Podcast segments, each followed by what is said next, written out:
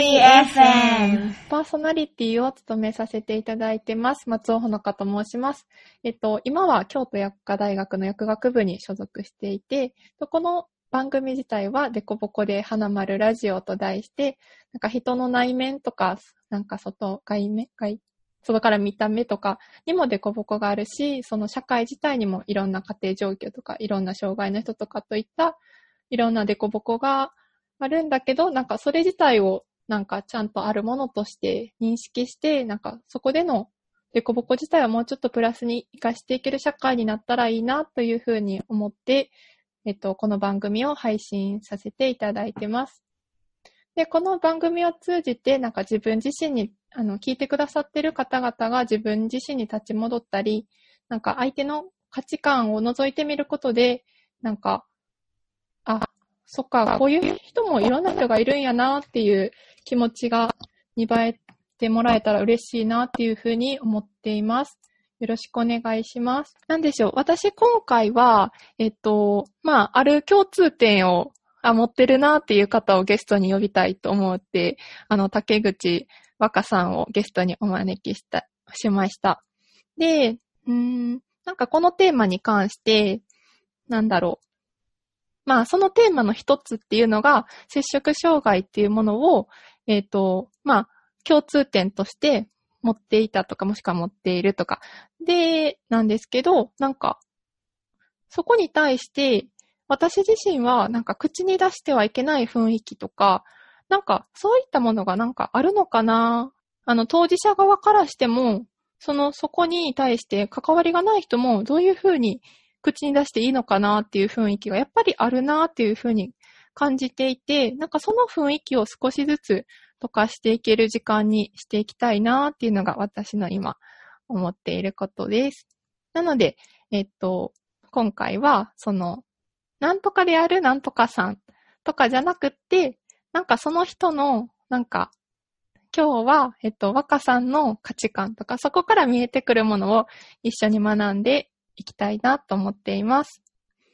では、えっと、若さん、えっと、自己紹介をお願いしてもよろしいでしょうか？はい。よろしくお願いします。竹口和香と申します。今、あの、ほのちゃんにおっしゃっていただいた通り、えっ、と、私は摂食障害という病気を持ってたんですけど、それを公にして、今回ちょっと、あの、この機会を、あの、いただける共通点を持つことができたっていうような感じです。で、えっ、と、今あった通り、摂食障害って、うん、すごく持ってる人は多いんですけど、えっと、外に出しちゃダメとか出すことで自分の価値が下がっちゃうっていうような形で、あの、社会の影になりがちだなっていうふうに感じているところはあります。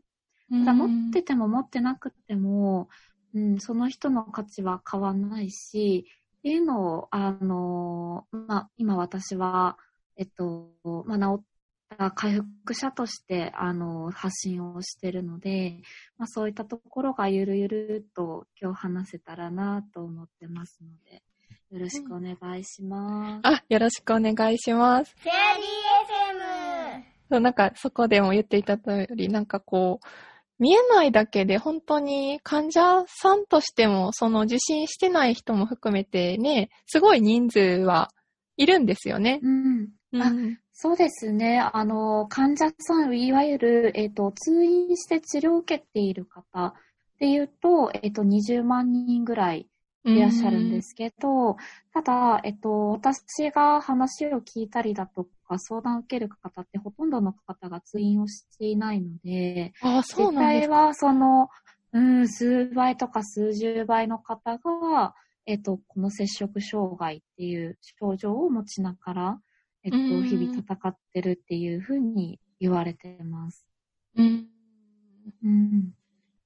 そうですよね。あ、なんか今、そう、接触障害っていうキーワードが、まあ、今まで、てか、あの、初めから今までいっぱい出てきたと思うんですけど、ざっとその接触障害ってどんな病気っていうところって、竹口さんの方からなんかこう、こういうケース、ケースっていうか、こういう方、方って言ったらいいんかな。なんかどういう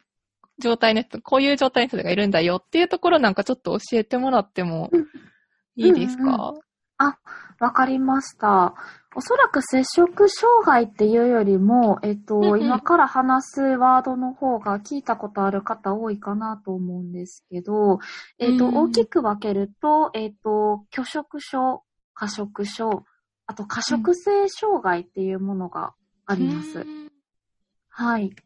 で、えっ、と、よくメディアに取り上げられたりとかするのは、えっ、と、拒食症と過食症ですかね。ここが、あの、神経性のものになります。で、拒食は、えっ、と、まあ、食を拒むって書くんですけど、自分の、えっ、と、まあ、意思であったりだとか、意思じゃないところで、えっ、と、食を、食べることを拒んでしまう。で、えっ、と、低体重になっていくっていうような形で、えっ、と、自分の、えー、まあ、価値やとか、まあ、存在価値ですね。が、えっ、と、体重によってしまったりだとか、ボディイメージが歪んでしまったりだとか、はい。そういった、あの、症状が出ます。で、対して、えっ、と、過食症の方なんですけど、これは自分の意思で、えー食欲がコントロールできないっていうような症状になります。なので皆さんお腹すいたな、食べよう。で、えっ、と、食事をとって、あ、お腹いっぱいだな、やめよう。で、食事をやめることができると思うんですけど、ここの食事をとる。で、えっ、と、自分の意思でやめるっていうのがコントロールできなくなっちゃうっていうのが過食症です。わかりやすい。ありがとうございます。はい。で、まあ、拒食、過食っていうとね、あの、食事の病気やって思われがちなんですけど、まあ、あの、内面には、えっと、心のね、あの、生きづらさを持っていたりだとか、あの、まあ、気質として完璧主義だとか、あの、自己肯定感が低いだとか、まあ、そういったところはあるので、えっと、精神病の部類に入っているっていうような感じですかね。うん。うん。なるほど。なんか、おそらく、あの、これを聞いてくださっている、あの、視聴者の方々は、こう、なんでこう、うんうんあの、やっぱりこう、食べれなくなる、なんかこう、拒んでしまうのかなっていうふうに、やっぱ考えちゃうのかなって思うんですけど、うん。うん。ね、私もなんで拒むんやろうって、後から思うとそうですけど、たまたま摂食障害だったって考えた方が分かりやすいかもしれないですね。皆さん、うん。えっと、例えばストレスがかかった時に、えっと、どう、どうしますか？例えば友達と飲みに行くとか、好きなゲームをするとか、はい。あとは、えっ、と、買い物するとか、いろんなストレスの発散法があると思うんですけど、えっ、と、この摂食障害になる方の、まあ、特徴で大きくあるのが、ストレスの対処法が極端に少ないんですね、もともと。うん。頑張るとか、我慢するくらいでしか、あの、ストレスに対して対応が、あの、できないので、うんえーっと、たまたま、その、痩せるとか、ダイエットっていうところで、あの、自分が頑張ったら痩せた、嬉しいっていうところに依存していく。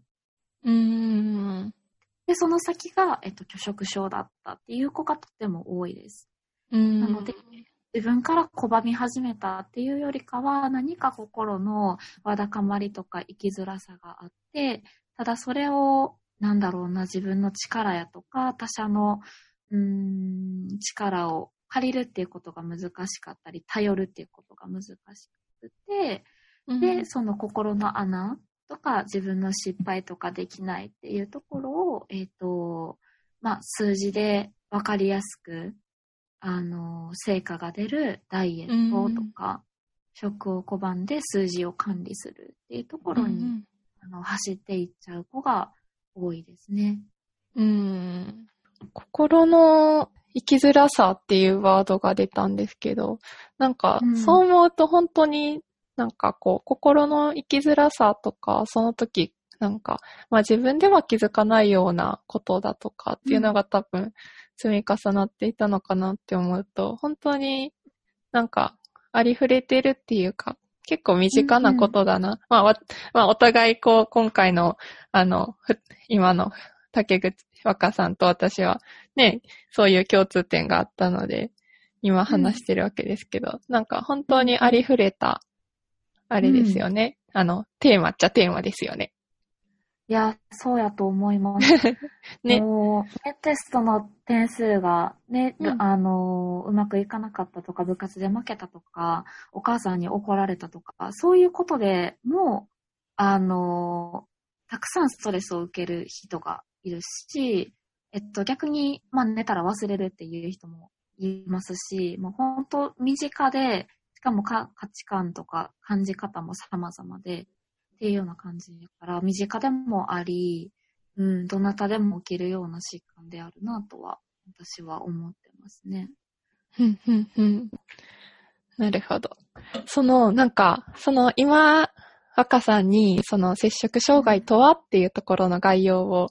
わかりやすく、うんうんあの、教えてもらったっていうか、みんなに提供できたかなっていうふうに思うんですけど、なんか、その、背景にあるものも少し、あの、お話ししてくださったんですけど、なんかこう、うんうん今はこう、若さんがその相談事業といいますか、そういうことをしていたり、なんかいろんなメディアとかを通していろんな方々とこう触れ合ったりした中で、なんかその、あ、多くの接触障害でやるとされる方々とこう、お話ししたりしてきた中で、なんか、ああ、こういう背景があるんや、とか、なんでしょう。うーん、あ、その時こういう言葉があったらな、とか、その、その人が持ってる背景に注目した時の、なんか感じてることとか、あ、こここういうことを伝えて、あ、何も知らない方にも、あ、伝えておきたいな、みたいなことってなんかあります？うん。うんうん、そうだな、その、接触障害を予防するっていう意味では、うんうん。その、多様性っていうんですかね、みんな違ってみんな当たり前。うんで、正解不正解が人生にあるわけじゃないっていうのは、すごく、まあ日本の教育に対してもやし、私自身も気をつけたいなって思っている価値観のところで、やっぱどうしても、うーん、これ以外はダメだとか、と正解があって不正解がある人間があるとか、そういうのが、えっと、割と日本、社会も日本の教育も強いなって思うんですね。うん、で、それが刷り込まれると、じゃあそこから排除されてしまった、いわゆるレールから、まあ、あの、落ちてしまった人っていうのが、なんか、すごく生きづらかったりだとか、それを許されない、自分のことを否定してしまうっていうような、あの、自己肯定感の低さだとか、まあ、あの、今、自殺者の問題、すごい問題になってますけど、そういうのにつながるかなって思ってるので、まあ、ちょっと話長くなりましたけど、日本の社会とか教育においては、多様性っていうものをもっと、あの、推し進めていってくれと 思いますし、うん、個人レベルで言ってもみんな違って普通やんねっていう、あの価値観は持って、その上でじゃあ私はこうだけどあなたはどうなのっていうような自分と相手の境界線を持った上で理解しようっていうスタンスは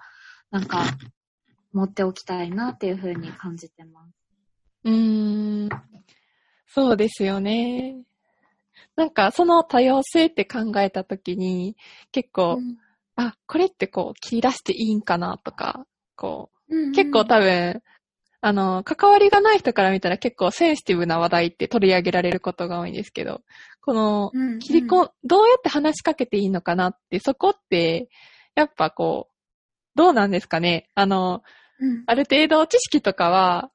うーん、こう、多様性になるって結局はこう、あの、知らない相手も、知らない相手のことも、うん、理解しようとしたり、知ろうとしたりすることかなって私なんとなく感じていて、うんなんでしょう。ちょっと話がまとまらなくて、あれなんですけど、なんか、ううあ、相手のしことを知りたいけど、このテーマに関して、あ、どうやって声かけていいんかなって思ってる人って多分多いと思うんですね。うんなんかその時に、なんか、あの、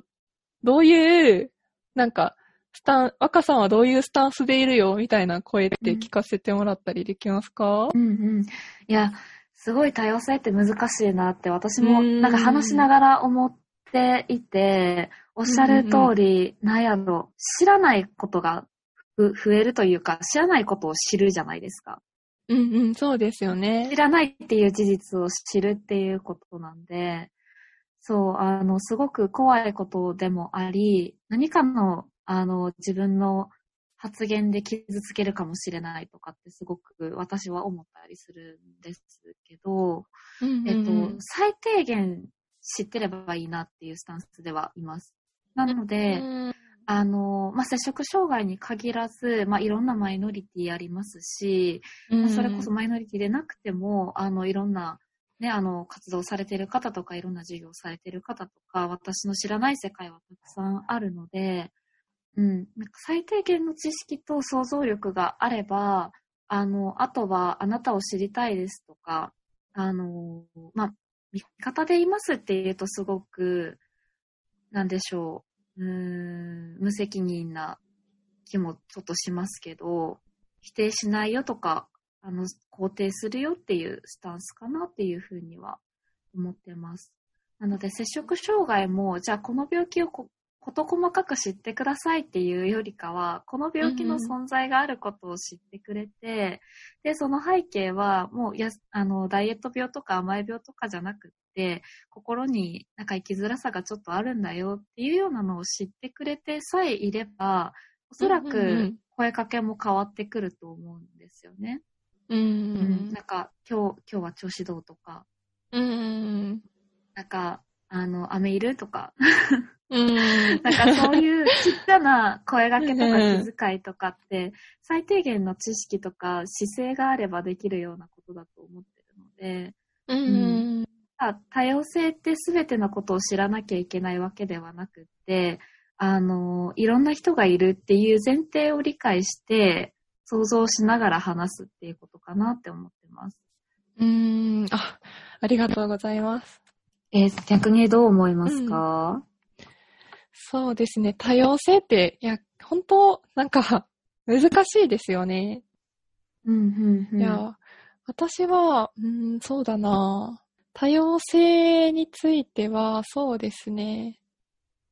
なんだろう、まずは、うん、なんか自分の中の多様性をまず認めてあげることかなって、ちょっと思ってますね。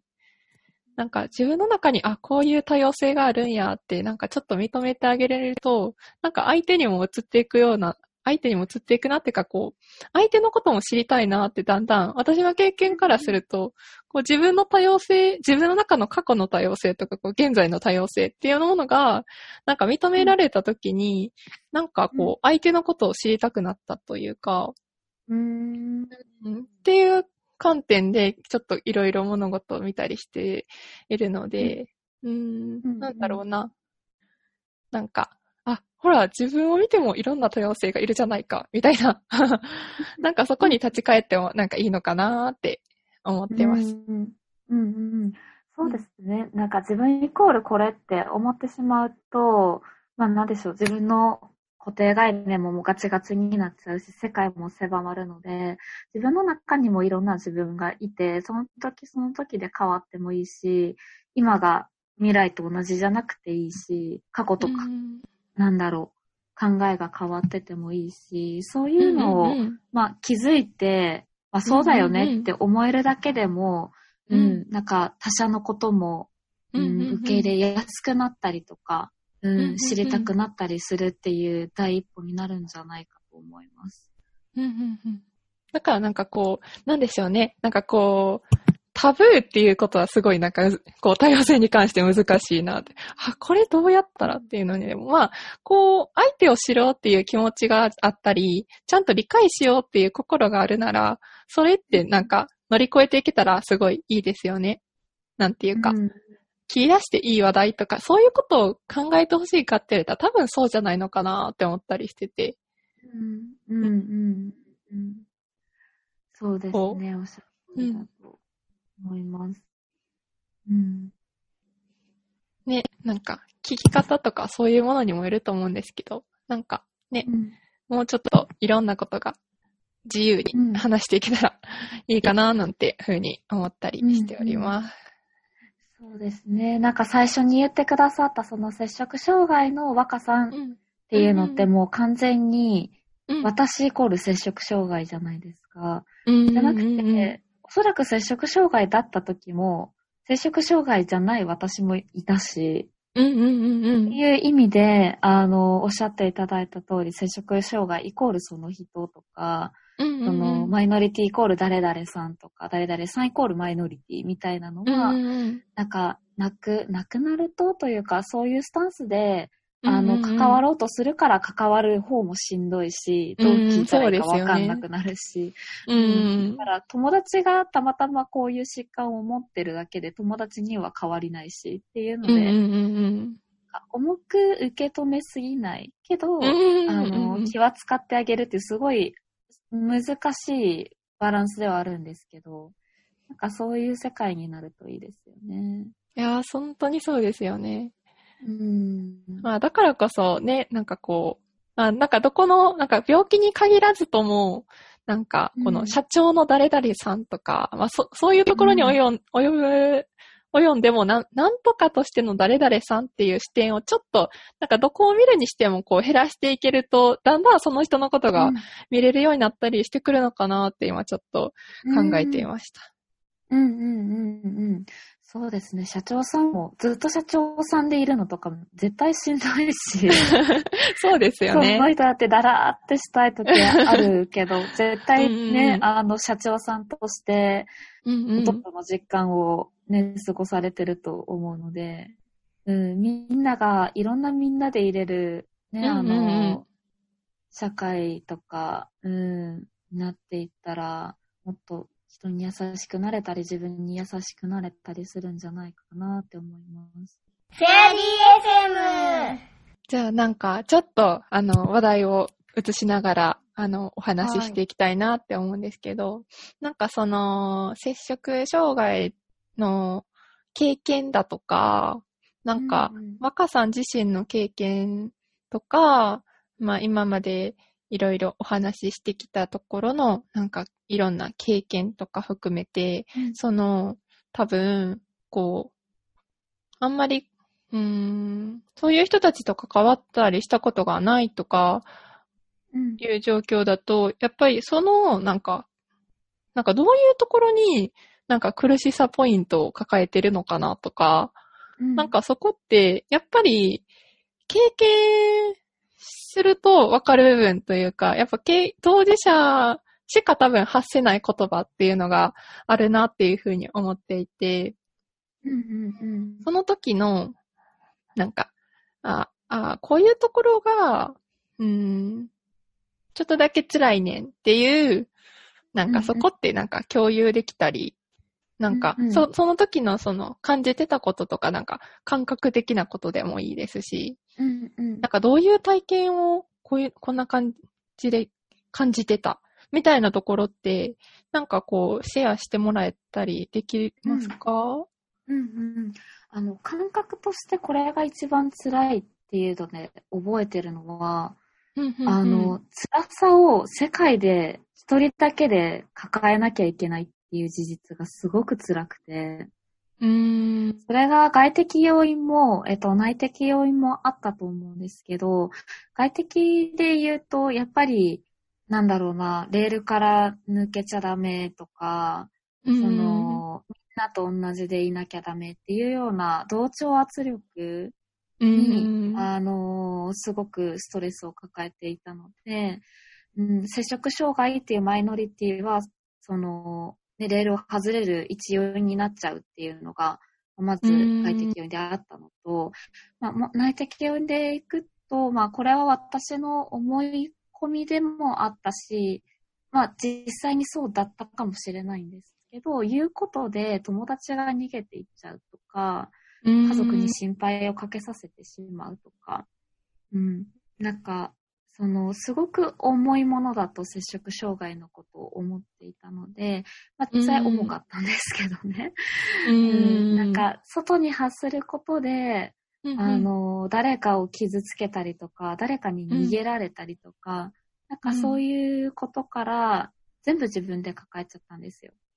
うーん。で症状はもちろん辛いです。症状はもう辛いのは前提なんですけど、その辛さを誰にも、あの、共有ができなくって、こうして、あの、シェアすることができないっていう事実が、ものすごく苦しかったですね。うーん。あの、社会とは繋がってても、なんとなく分断されてるっていうような感覚がすごくあって、仮面をかぶって外に出てる気持ちだったんですね。うーん。うん。それが辛かったかなと。ああ。なんかその内、内面の、その、なんか、その、こういう過去があったんだっていうことを、なんか、周りに言ったら誰かから逃げられそうって若さんおっしゃったんですけど、そのこと私もめちゃくちゃ、あの、分かって、で、うんうん。なんか、私自身を、あ、話していいのかな？あの、うんなんかこう、そういう過去があったんだよっていうことに対して、やっぱりこう、ハードルが大きかったですよね。うんうんうんうん。えそこのハードルの大きさは、うん。やっぱり逃げられるかもとかっていうことですか？それとも他の理由があったんですか？なんか、こう、逃げられるかも、とはちょっとなんか違って、なんか私の場合は、うーんと、なんかそういう過去を持ってたんだっていうことで、なんか相手のなんか接する態度が変わってしまうんじゃないかとか、ん。なんかこう、そういう、なんか、なんかこういうこ、こういう接触障害っていうことを昔持ってたから、なんかこう、なんかこう、見る目線が今までの自分はこう接触障害がなかったっていう自分をこう演出していたわけなんですね。だけど、それ、その、その状態で関わってくれる相手が、こう変わってしまうような感覚があってうん、すごい、あの、あの、こう、あの、表に出せなかったんですけど、うん。なんか、こう、その、そこがこう、今こうラジオでこう配信してるわけなんですけど、まあそのきっかけとして本当に、あ、若さんのこの、発信とか見てて、なんかこう本当に、こう接触障害だったっていうことをこう、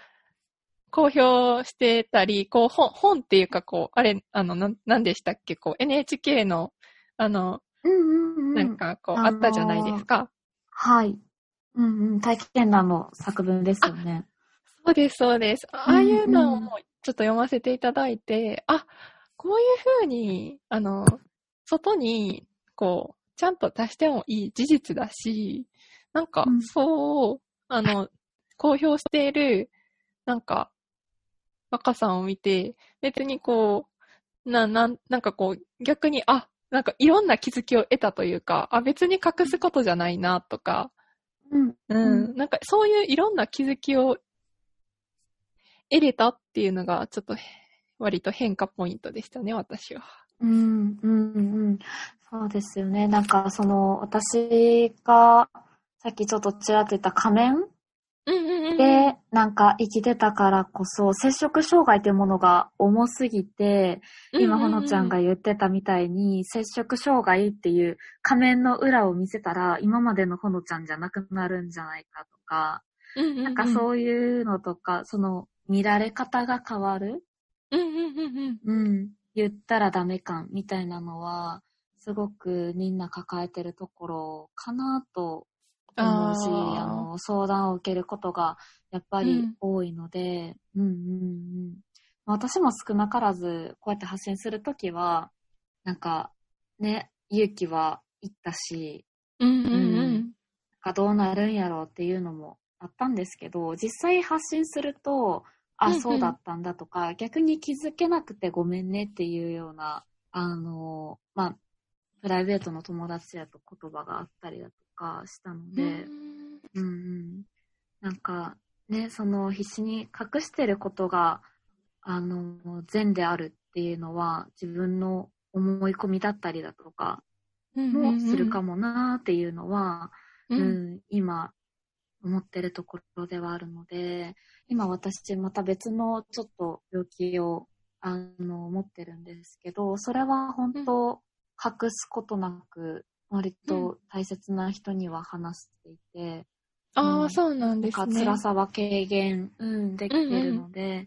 やっぱり話してくれてありがとうって言ってくれますし、ううんん、その上でじゃあどうしていこうかっていう共有はできるので、接触障害のこの言っちゃダメ感とか、私じゃなくなるとか、完璧な私でいたいとか、うんなんかいろいろあると思うんですけど、まあそこがね、まあ、難しい病気ではあるんですが、うん。全然言っても言わなくても価値変わんないよっていうのは当事者にはうん。伝えたいですし、そういうスタンスで周りにも接してほしいなっていうふうに思い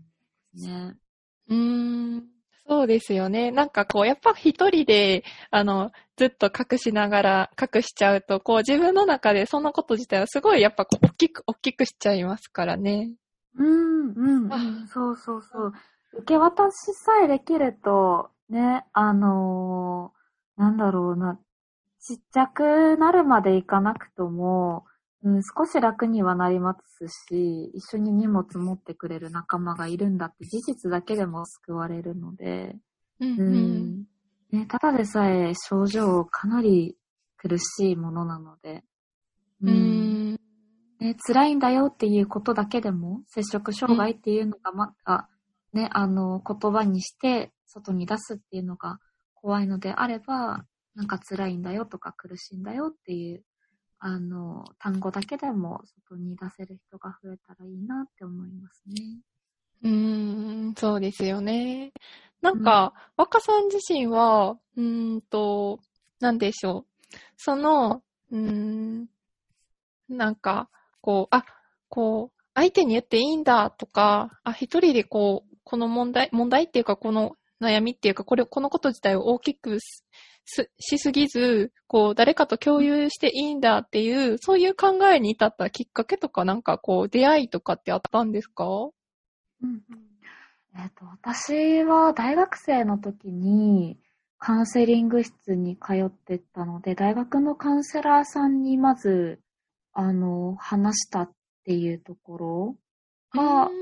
あの、出会いとしては大きいですね。ただそこから友達に話すとか、親に話すっていうハードルはすごく高くって、ずっと仮面被った状態だったんですけど、あなんかやむを得ず友達に、あの、カウンセリング室に行くことを言わなきゃいけないケースになって、場面に出くわしてしまって、うんそう。で、なんか、え、若どこ行くの？って言われて、あ、ちょっとカウンセリング室行ってくるって言ったんですよね。うんで私そこですごく変な顔されるんじゃないかとか、メンヘラって言われるんじゃないかとか、うんなんか変な、ね、あの、もうこれから私から逃げられるんじゃないかとか、いろんな不安がよぎったんですけど、あ、そうなんだ、行ってらっしゃい、みたいな。じゃあここで待っとくね、みたいな。うんすごい、なんか良くも悪くも重く受け取らない友達の反応が初めて、うん、私の、あ、言っても大丈夫かもとか、うん、自分が思ってるより、あの、相手にとっては、なんだろうな、そこまで、うん、罪にはならないものなのかもって思いましたね。なので、ここの二つはすごく大きいですし、最初の一歩があると、それを、ね、ちょっとずつ続けていこうかなとか、人に言えたことで楽になる感覚もちゃんと自分で分かってくるんですよね。なので、楽になりたいっていうので、あの、どんどん、あの、話せる場とか、自分に優しくなれる空間とか、うん、なんかそういうのは意識していったなって思います。うーん。あ、ありがとうございます。なんかこれ本当に今こう、接触障害っていうキーワードでお話ししてるんですけど、こう一人でこの物事を大きくしちゃうとか、あ、これかうん。ん、なんかこういうことってこう他人がどう受け止めるのかなって気にするのってこう、なんか他のテーマを取り上げてもなんかこのことに結構集約されそうっていうか、なんかどのテーマ取ってみても、うん。あ、なんかこう辛い時とかって、あ、打ち明けていいんだなーってあ、い。辛いことをこう共有していいんだなっていう、なんかうん大きなヒントがなんかあるなって今すごい思いました。うんうん。そうですね。なんか接触障害に本当限らないなってうんうん思います。やっぱ辛いっていうことって、辛かったりとか弱かったりすることってダメだって、ね、なんか、なんとなくそういう風潮ありますけど、うんうんうん自分が言うことで相手が救われるかもしれないし、相手も持ってるかもしれないし、う。うんん、そういうのを受け渡せるといいですよね。そうですよね。うんうんそう。なんか、こう、こう、なんでしょうね。なんかこう自分の弱いところを見せるっていうのが自分だけのこう、自分が救われるっていうのもありますけど、そのことを言うことによってこう、相手が救われたりすることも結構多いのかなっていうふうにうん結構私も感じてるので、ね、うんなんか決して自分のためだけとか、こう、まあそ、そこを大事にしてほしできたらいいなって思う部分なんですけど、それを言うことによってね、もしかしたら、あの、私がこう、いろんな人の、なんか、こう、公表してるのか見て、こう、あちょっと勇気づけられたりされてるように、なんかこう、うん誰かにとってもなんかプラスのことになってるなっていうふうには結構思ったりう、んうん。うんうんうんね、その連鎖が起きるといいですよね。ですよね。うんうん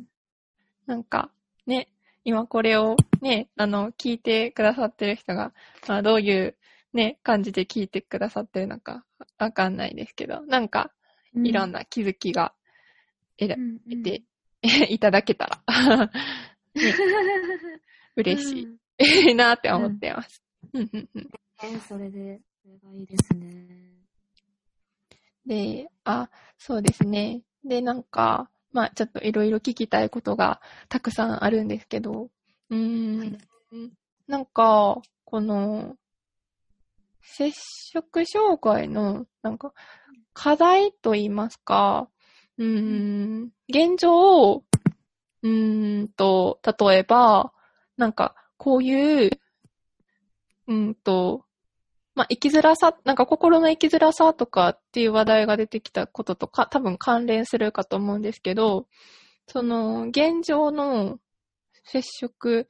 障害っていうところに関する、うん、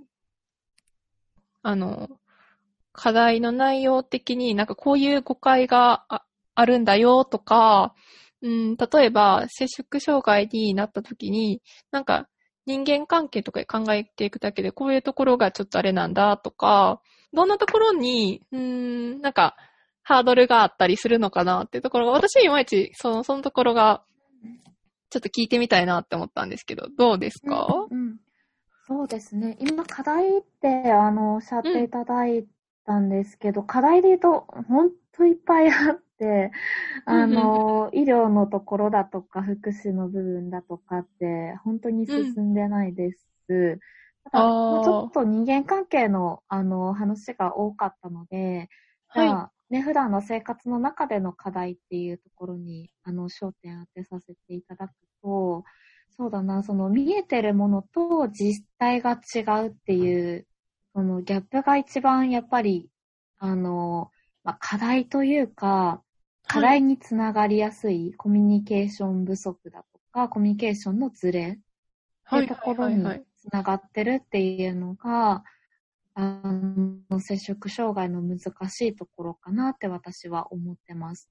っていうのが、あの、まあ、メディアでよく報道される接触障害の人って、すごいガリガリで、あの、うんうん。食べないとか、あの、自分の意思で食べないとか、それって痩せたいからとか、っていうような、あの、まあ、報道が多いんですけど、まあ、実際はそうでなくって、痩せたいんじゃなくって、もうそれを管理しないと怖いっていうような状態になってしまって、それもあの依存状態で自分でも管理できないような、うんあの領域に入ってたり、あとはあの過食症の方ですね。自分の意思で食べてるんでしょうとか言われがちですし、周りから見た時に普通の体型してるんですよ。別にすごく太ってるわけじゃなくて、その体型の方の、はい、あの、場合がすごく多いので、まあ、気づかなかったりだとか、こういうその周りから見た時の接触障害のイメージだとか、うんあとは、あの、見た目と、うんうんうん。あの、まあ、ご本人さんが抱えられている苦しさとか、あとは、そもそも苦しさを持ってるかどうかっていうところにかなりギャップがあるので、うん。うん。ここからその、じゃあ何でしょう、声掛けどうしたらいいとか、うん。気づいてあげるにはどうするとか、まあ、そこまでのハードルがかなり高いっていうのが、あの、一番難しいところかなって思いますし、ご本人も、あの、それを言う言えないっていうのが、まあ、さっきお話ありましたけど、現状なので、うんチャットシェアするまでがすごく長い。そのま、それまでに悪化してしまって、社会と分断されてしまうっていうところがすごく一番課題かなとは、ちょっと話戻っちゃいますけど、うん、うん私が思うとこですね。うーん、なるほど。なんかこのギャップが少しずつ埋まっていくタイミングとか、このシェアできるタイミングって本当人それぞれだと思うんですけど、なんか、うんあの、なんでしょう。このギャップが、まあ、ちょっとでもこう、浅くなったり、なんかこのシェアせできるっていうタイミングがちょっとでも早まったら、まあ、もしかしたら、うん。なんかこう、ね、あの、いい、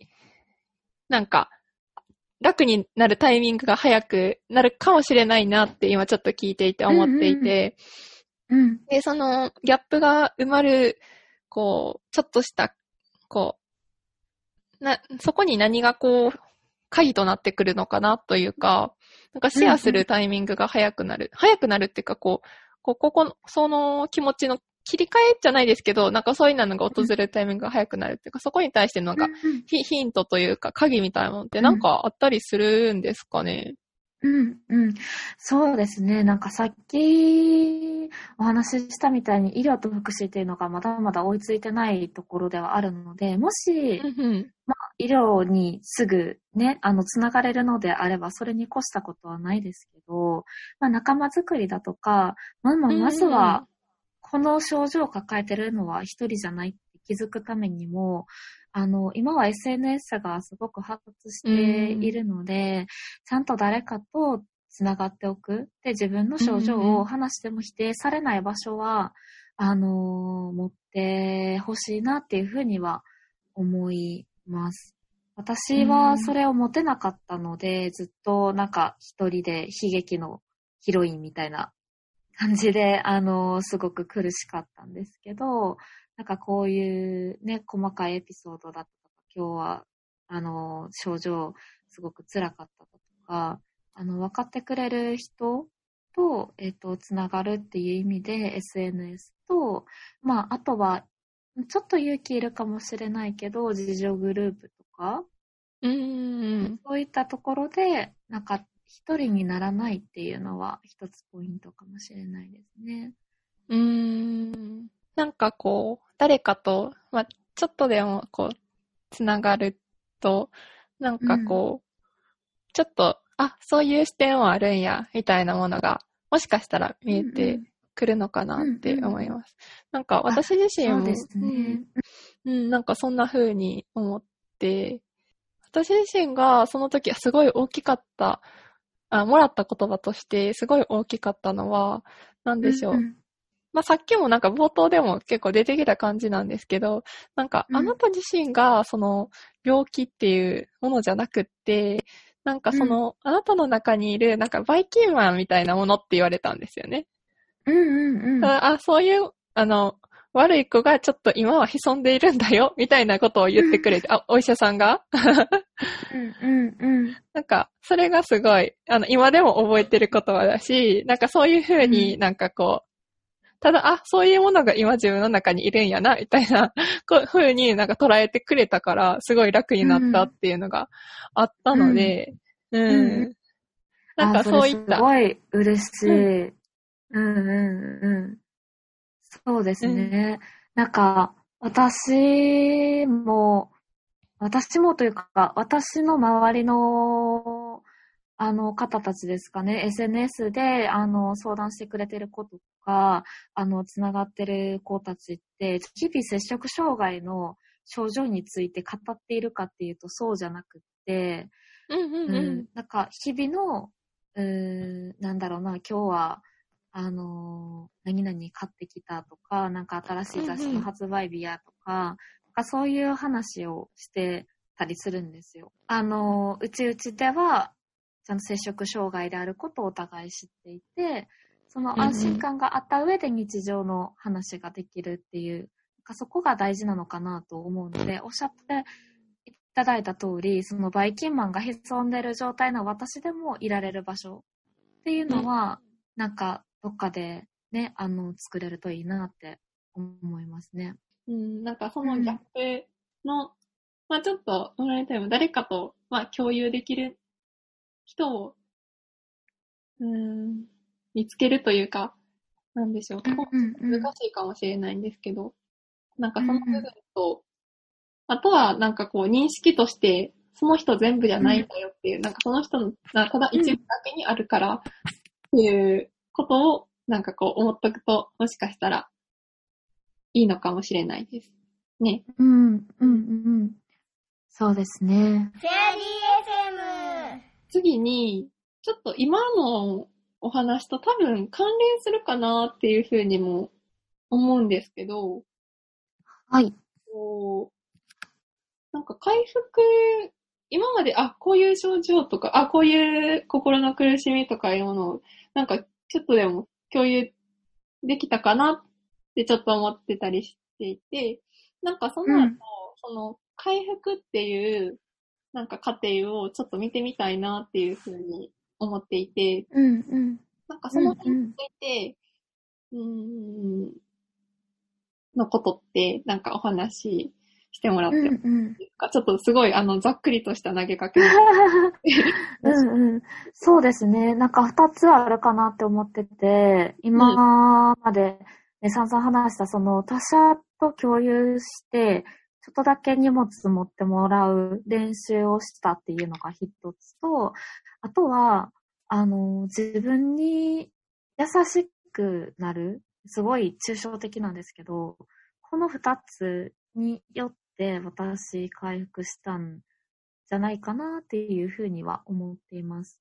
まあ、今だって全然生きづらいですし、うんうんあのね、普段から悩む方ではあるんですけど、そこの度合いが、あの、軽減されて、もう接触障害っていうストレス発散法を使わなくても、まあ生きていけるかなっていう程度になったのはそのポイント2つかなっていうふうに思ってます。あで、まあ、他者に共有するっていうところで言うと、まあ、私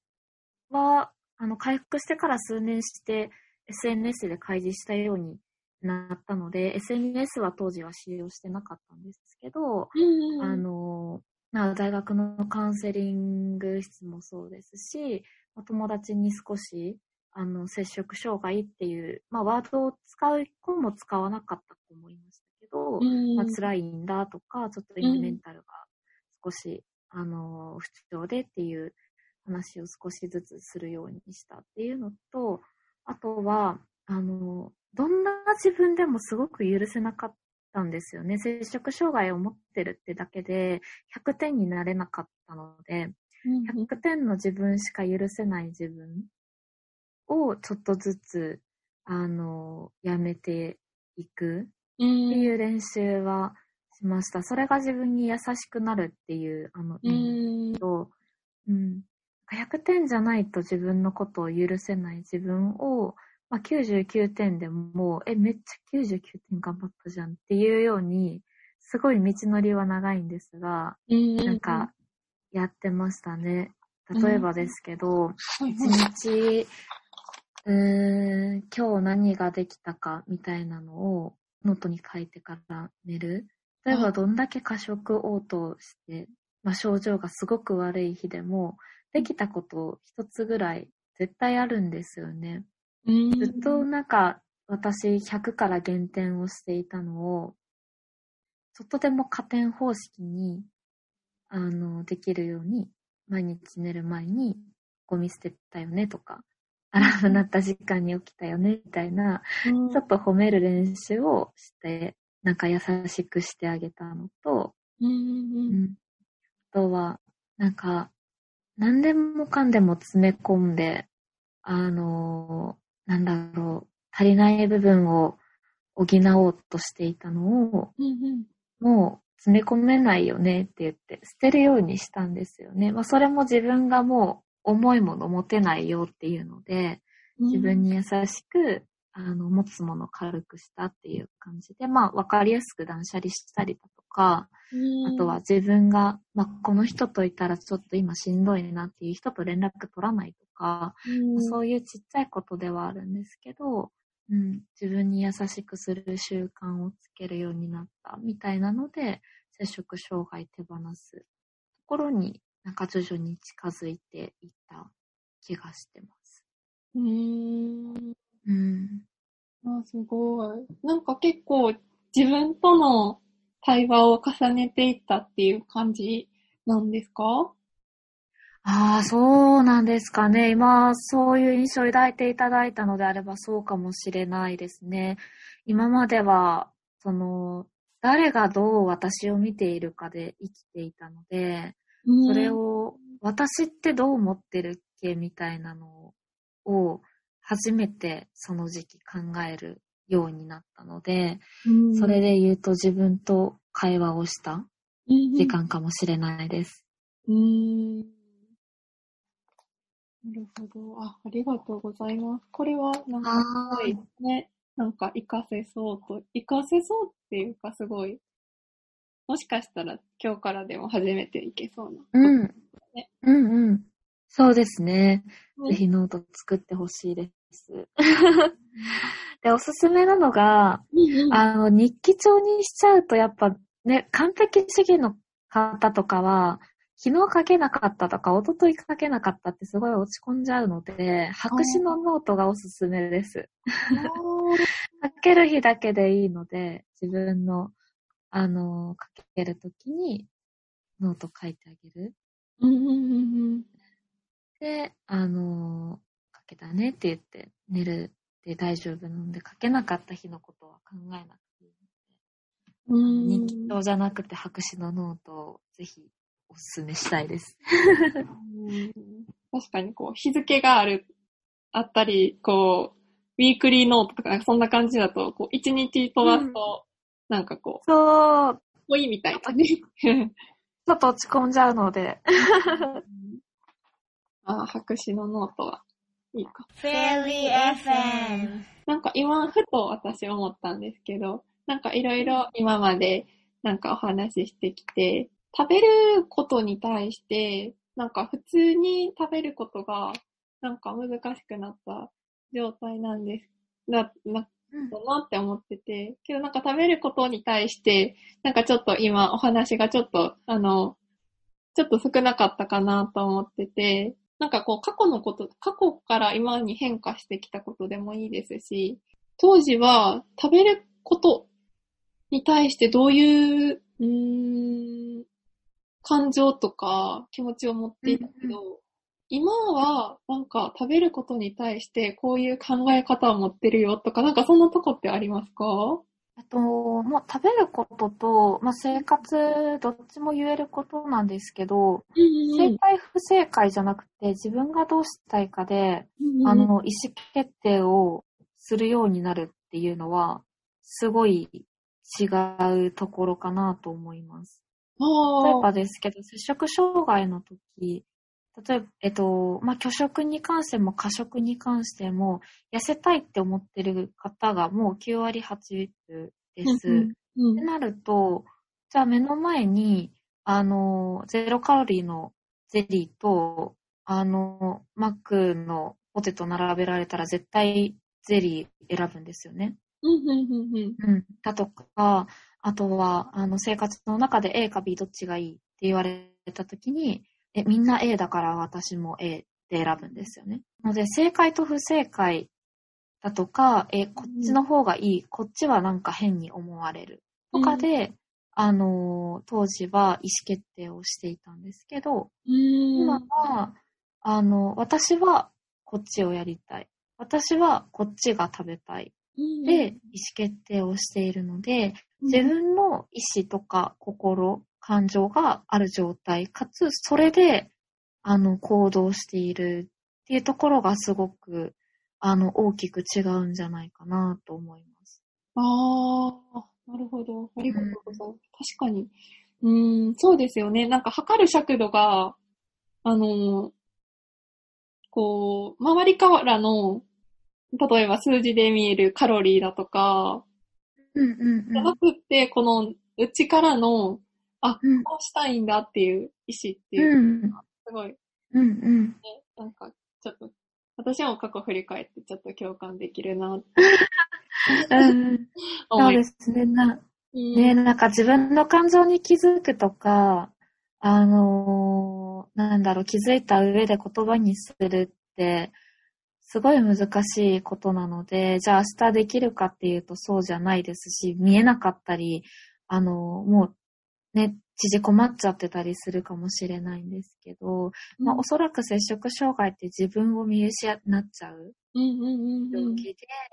で、その回復の過程には、あ、自分ってこうなんだとか、自分ってこういう風な感情を今持ってるんだ。あ、こういう時に嫌って感じるんだ。あ、本当はこれを食べたかったんだ。っていうような、あの、感情の、まあ、回復と、それを外に出す許可を自分に持てる。みたいなところかなって思ってるので、まあ、それが、まあ、生活でも食べ物でも同じことなんだろうなっていうふうに私は思ってます。うん。ああ。そうなんか今出てきたその感情を外に出すこと、出してもいいんだよってところと、なんかうんすごい大きなキーワードっぽいなって私感じました。うん自分の気持ちに気づいてあげるとか、それをちょっと、あの、なんかノートでもいいですし、このノート、うん、自分のノートでもいいです。こう出してみるっていうのは結構うん鍵だな。うん 鍵なのかなってすごい。ありがとうございます。いえいえ。フェアリー FM 最後に、こういうこと伝えておきたいなとか、まあ、当事者に向けてでも構いませんし、多分今聞いてくださってる方々は、こういうテーマに聞くのが初めてだって思ってる人が、あ、で、初めての人が多分多いかなって勝手に想像してるんですけど、なんかその方に向けて、あ、こういうことを最後に、あの、まとめとして伝えておきたいみたいなことを、うん。なんかあればお願いします。そうですね。あの、摂食障害に限らず、見えてるものが全てじゃないっていうところと、あとは自分と相手は、あの、いい意味で他人だみたいなのは、なんかもっと広がるといいなって思ってますし、私もまだまだ意識しなきゃなって思ってるところなので、なんかそこは皆さんとシェアできたらすごく嬉しいなって思います。摂食障害で言うと、まあ、見えてる世界と内側が違ったりだとか、他者と自分の境界線がなくなっちゃってみんなと一緒にいなきゃとか、みんなと一緒でいなきゃっていうようなのが強まってしまったりだとか、そういう側面があるので、私とあなたは違うけどどっちもいいよねとか、か、あのーそういった意識で、あの人と関わっていける人が、あのたくさん増えたらなっていうふうに思ってるので、なんかそういうこと伝えたいなって 思って、はい。ちょっと抽象的ですけど、最後にさせていただきます。ありがとうございます。私も今日、なんかこの時間を持てて、私自身、あ、伝えるってあちょっと難しいなとか、なんかどういう風な感じでしたら伝えられるかなとか今考えながら、あの、やってきたんですけど、まあなんか何かしらの気づきとか、まあ、そその別に摂食障害を持ってる方じゃなくてもいいのにな、今日から始められることってなんかいろいろあるなっていう風に聞いてて、うん思うんった。うんうん。私も改めて、あ、そうだって、あの、気づかさ、気気づかされるというか、思い返されることも、ね、たくさんありましたし、すごいほっこりする時間でした。ありがとうございます。フェアリー FM 私この、なんか、あの、こ過去にこう摂食障害を持っていた方と話すの、うん。今日初めてです。本当ですか？皆さん言うんですけどね、あの、周りにたくさんいますよ、おそらく。ああ、あ、初めて、初めてでない。なんかこう、ちゃんとこうやってお話しするのは、ああ、本当ですか？もうしっかりこう、1時間をいただいてお話ししたのは、もう初めてで、なんかちょっどうです、どうですか？って、すごい逆質問です。と。いやけどなんかこう、なんか共通のものを、をなんか持っていて、なんかこう、うん、話してみて、そうですね。そのワードで人と、そのワードでこう、若さんと今日つながれたっていうのが、あの、私にとっては初めての体験でした。うん、うん、うん。人に共有するときも、なんか、あ、こまあ、こういう、ここういうことがあってんっていう感じでつながること、つながるというか、こう、打ち明けることはあったんですけど、この、なんか接触障害っていうキーワードで、なんか人とつながって話ができたっていう、なんか、そのつながりを感じられたっていうのは、私にとってもすごい大きな経験うにんな、りましたね。うん、うん、うん。いや、よかったです。そう言っていただけて。けどきっと身近、身近なのでね、うん、うん、うん。もしかしたら、周りにもいるかも、いるかもっていうか。では、えっと、本日は、あの、若さんお時間をいただいて、えっと、このラジオに出演したしていただいて本当にありがとうございました。はい、こちらこそありがとうございました。聞いてくださっている方々も本当にありがとうございますという感じなんですが、もしぜひなんか感想とかあったら、ぜひツイッターとかで聞かせてほしいですよね。あ、聞きたいですね。やっぱり私は当事者の方と話すことが多いので、ね、周りの方がどういう印象を持たれたのかとかはすごく参考になるので、うんぜひお願いします。私もめちゃめちゃ、うん、聞きたいなぁ、思ってますので、ぜひあの、いあの、ハッシュタグで、デコムコで花丸ラジオというので、ハッシュタグデコムコで花丸うん。で、あの、ぜひあの、感想とか、あの、書いていただけたら、めちゃめちゃ嬉しいです。私も嬉しいです。ではでは、そろそろ終わりにしていきたいなと思います。はーい。ありがとうございました。はい、ありがとうございました。